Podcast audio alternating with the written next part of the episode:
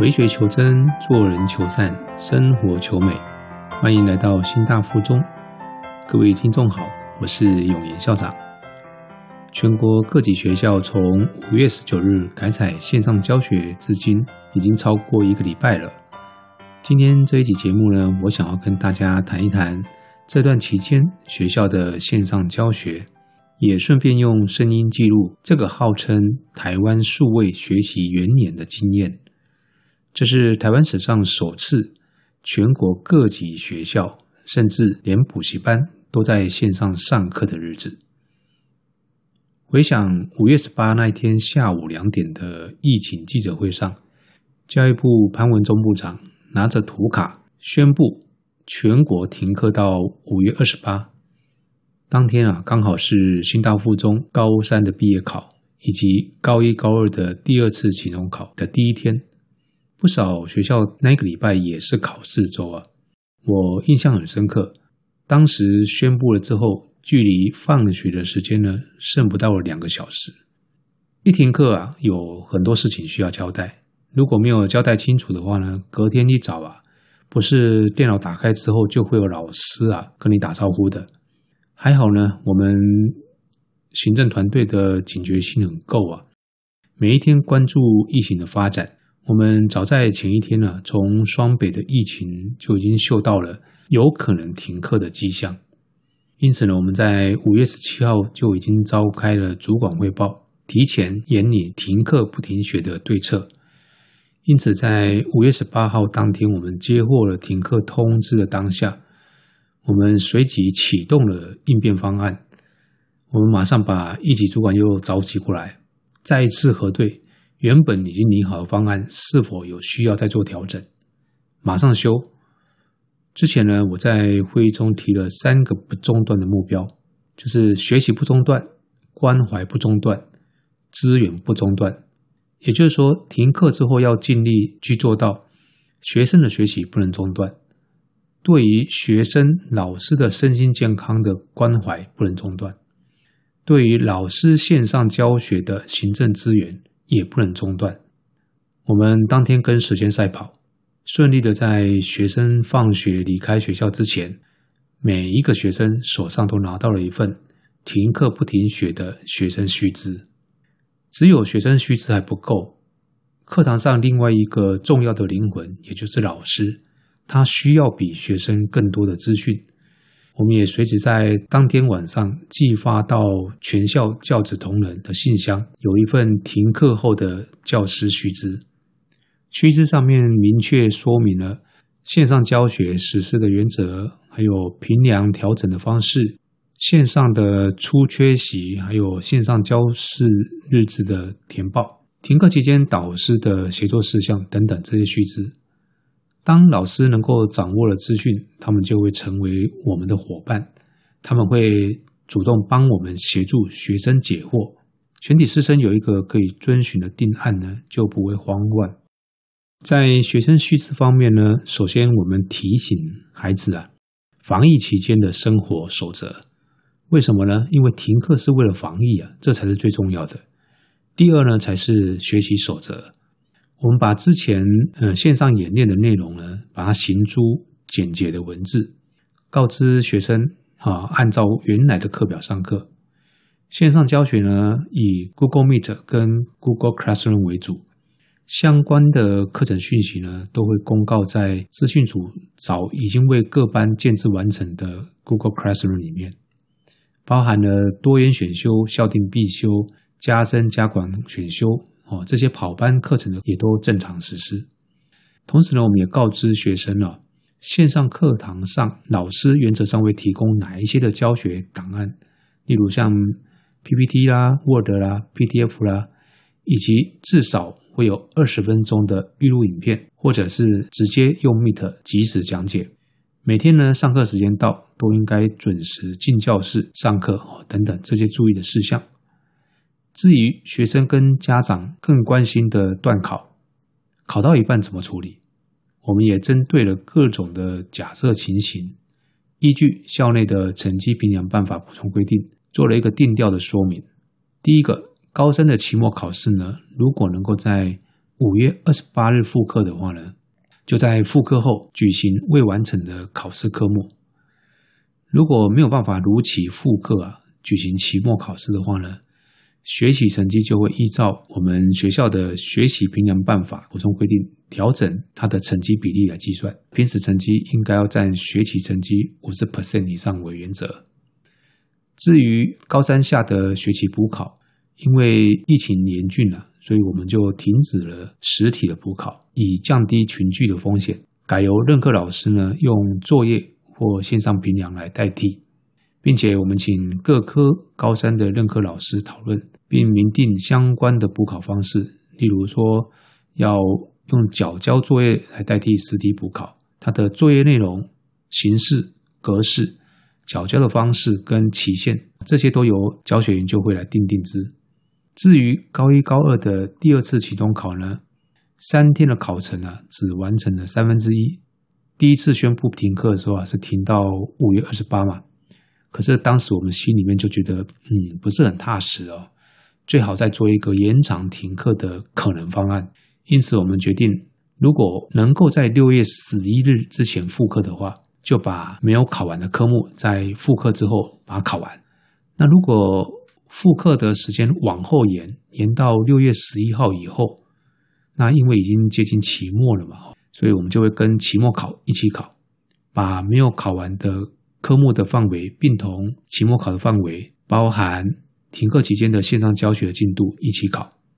同时，我们也做了最坏的打算，万一停课时间一直持续到学期末直接就放暑假了，那连期末考试也无法举行了。那这个时候呢，我们就会请任课老师改采线上评量跟作业的方式来进行，并且呢，依照学习评量办法的补充规定，调整学期成绩的比例来计算。相信各位都知道后来的演变哦，果然停课延长到六月十五号才能复课。那也因为我们一开始就已经把各种可能性写在须知里面，所以当师生呢听到延课又延长的时候，那他马上就参照须知上面的说明，就不会陷入一些的疑惑或恐慌，也减少了大量的询问电话。那即使有一些不清楚的学生或家长来电了，接到电话的同仁也能够。很明确而且一致性的告知他们正确的资讯，并且引导他们去查阅首页上面嗯防疫专区的一个公告。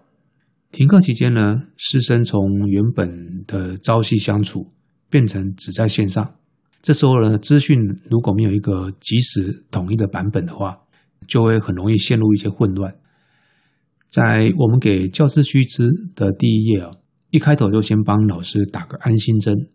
我们明确告知老师啊，虽然全部的课程都实施线上教学，但因为我们都没有碰过嘛，所以大家都在摸索哦。实施的时候呢，难免会遇到一些问题。我们请大家能够放心，努力做就好了。当我们都能够彼此理解的时候呢，我们就有机会一起进步。我认为这样的鼓励啊，有它的必要性。当老师不恐惧的时候呢，他就有更大的信心来面对陌生的挑战。只有心理鼓励啊，没有实际的资源也是不够的。我很欣慰的，我们的行政团队在停课的第一天就马上启动了心腹联络部的教师的耐的群组，并且呢全程驻点，担任我们老师线上教学的资源中心跟通报中心。只要群组上面叮咚叮咚，马上就会有行政的组长。主任来接龙解惑，协助他们排除障碍。许多老师都表示啊，在这段时间感受到同事的温暖。我观察到最后啊，不是只有行政同仁出来支援，连导师、专任老师也纷纷跳出来帮忙他们的同事来解答疑惑。而且呢，他们还会分享彼此摸索出来的教学秘技。这一幕让我看了非常的感动。我们同时也提醒了各节的任课老师哦。线上课一定要记得点名，把没有到课的学生的班级姓名、座号啊记录下来，并且上传到云端的表单。学务处生活组呢，会在每天下班后马上就汇出出缺席的记录，寄送给导师，让他们能够立即掌握他们班上学生的学习状态，并且在放学之后呢，联络学生跟家长，关心他们没有上线或者是迟到的真实原因是什么。如果是设备或者是网络的问题的话呢，我们就会把它转借给教务处的设备组来接手协助。停课期间呢、学生也有可能会有请假的需求，比方说事假或者是病假。我们也明定了请假的流程，让导师知道。啊、请学生要先报告导师，然后在复课之后再来完成请假的程序。这样做呢，可以避免学生啊无故缺旷课，维持停课期间的正常作息，也能够避免学生呢外出徒增染疫的风险。因为我们一开始就是以防疫为优先的哈，所以我们给老师很大的空间。我们是请老师居家上课为原则。如果家中的环境不足，我们也欢迎他们到学校来利用学校的设备来授课。那因为都是居家上课嘛，所以除非因病或者是特殊缘故，否则线上教学的期间呢，我们就停止所有的调代课作业，避免造成学生的混乱。这也是我们在给老师弹性的同时呢，也一起把一些基本规范讲清楚，包含后来的居家分流上班也是一样。哦，说清楚就能够避免一些争议。同时呢，我们也明定了各个任课老师啊，在每节课上面应该上传的数位教学媒材的规范。我们考量科别的差异啊，规范没有写死，兼顾了弹性跟学习的有效性。例如，老师未必要直播讲课，他也可以采预录影片的方式来实施。但无论是采取同步，非同步或者是混成的方式，老师呢在授课时间内都应该在线上及时的回应学生的讯息。我们给老师弹性，也把基本规范说清楚、讲明白，以确保学生的学习权益。我很欣喜啊，从停课实施到今天，家长对于老师线上教学呢都表达肯定。只有家长建议，希望我们老师不要上得太认真，要准时下课。即使我们一开始的应变还颇受肯定了，但是我们也观察到，在实施之后呢，有一些该注意、该调整的地方，我们也马上透过群组的放送，请老师们参考。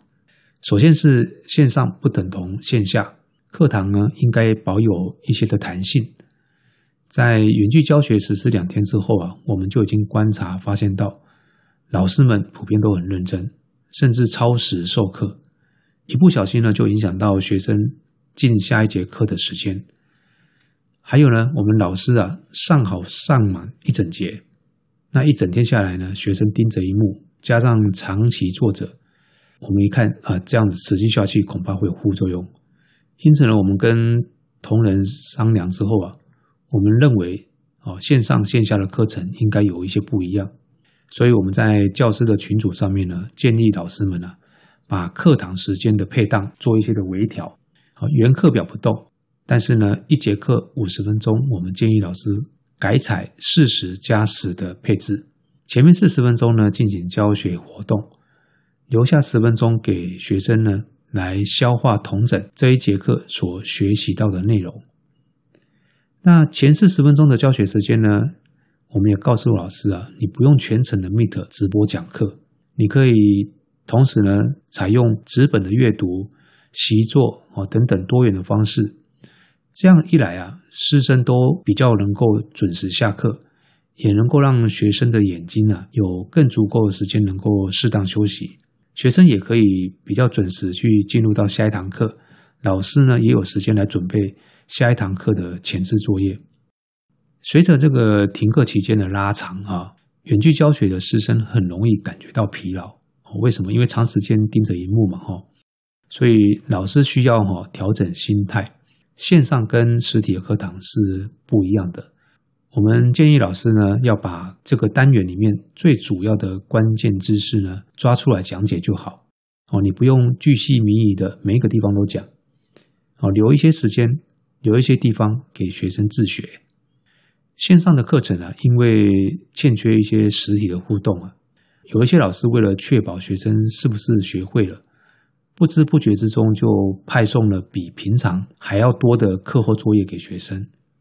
各位想想哈，如果每一科都一堆的课后作业的话，学生放学之后恐怕没有时间去消化。哦，所以我们的建议是这样子，就是习作或者是作业可以派，但是呢，老师们要考量一下课堂上完成的作业跟课后完成的作业比例，应该要衡量一下它的合理性。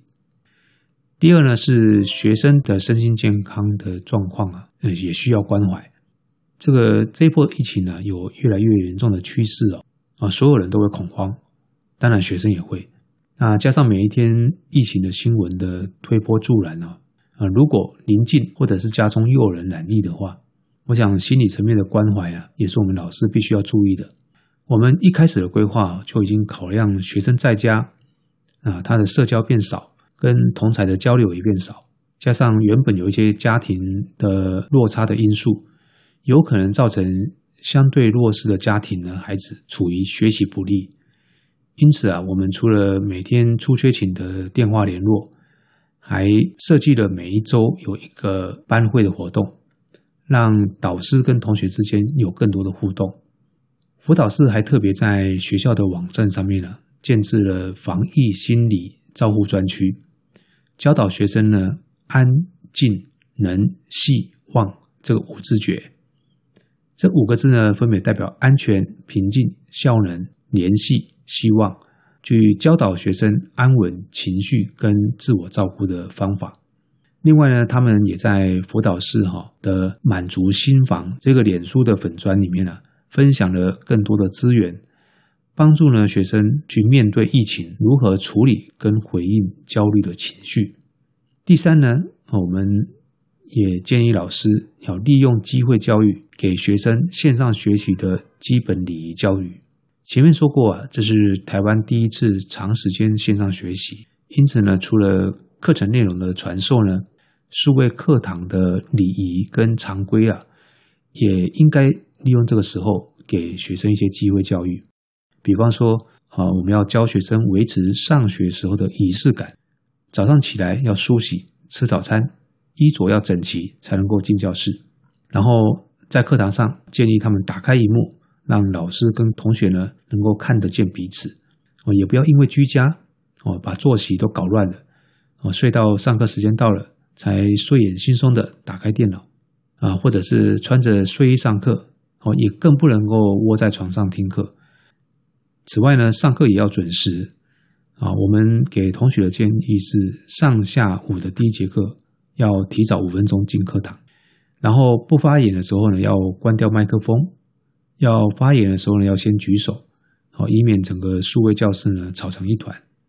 说了这么多哈，我总算把新大附中停课这段期间有关线上教学的历程，用声音做了一些记录。这是新大附中的做法，到目前为止呢，师生还有家长的反应呢都是正面的。当然，我认为一定还有越来越好的空间。如果我们各位教育同业，也愿意分享贵校的做法的话呢，我觉得会更好。大家我们一起让台湾的教育呢共好成长，这也是学生之福。